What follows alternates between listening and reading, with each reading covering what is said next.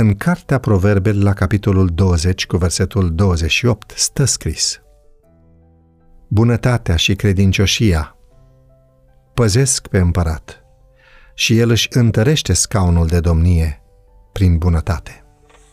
Un proverb popular spunea că un dram de bunătate valorează mai mult decât o sumedenie de cunoștințe.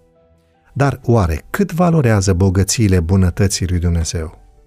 Cât de mare este contrastul dintre natura noastră rea și frumusețea caracterului Tatălui nostru Ceresc, descoperit atunci când s-a arătat bunătatea lui Dumnezeu, Mântuitorul nostru. Domnul domnilor și împăratul împăraților și-a întărit domnia și autoritatea în întregul univers nu prin tiranie, ci prin marea sa bunătate. Iată covârșitoarea lui declarație care înduioșează și supune orice inimă. Citez. Te iubesc cu o iubire veșnică. De aceea îți păstrez bunătatea mea. Ieremia 31 cu 3. Dacă un scaun de domnie se întărește prin bunătate, cât de important este ca un cuplu să-și întărească relația, căminul, prin bunătate și credincioșie unul față de altul și față de copiii lor. Toți trebuie să cultive un spirit de bunătate, fiind hotărâți ca niciodată să nu jignească sau să rănească unul pe celălalt. Bunătatea membrilor unei familii trebuie să fie evidentă în modul în care își vorbesc unul altuia. Copiii trebuie să-și cinstească și să-și respecte părinții, iar părinții trebuie să-și trateze copiii cu multă bunătate. Întotdeauna apreciați, nu condamnați.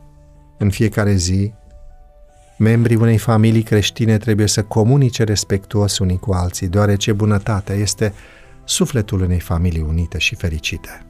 Pentru a aplana conflictele care pot apărea, încercați să rezolvați problema, nu să câștigați disputa. În familiile fericite, toți depun eforturi sincere să promoveze bunătatea și credincioșia. Bunătatea este o calitate care ne îndeamnă să le slujim altora. Astfel, noi căutăm să le dăm ajutor și să le acordăm înțelegere și considerație membrilor familiei noastre din toată inima. Este necesar să depunem eforturi, atât individual cât și ca familie, ca să arătăm acel gen de bunătate care face farmecul unui om.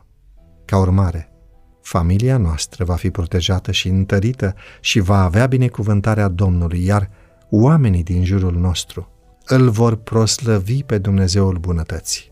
Așadar, propuneți să răspândești și astăzi farmecul bunătății.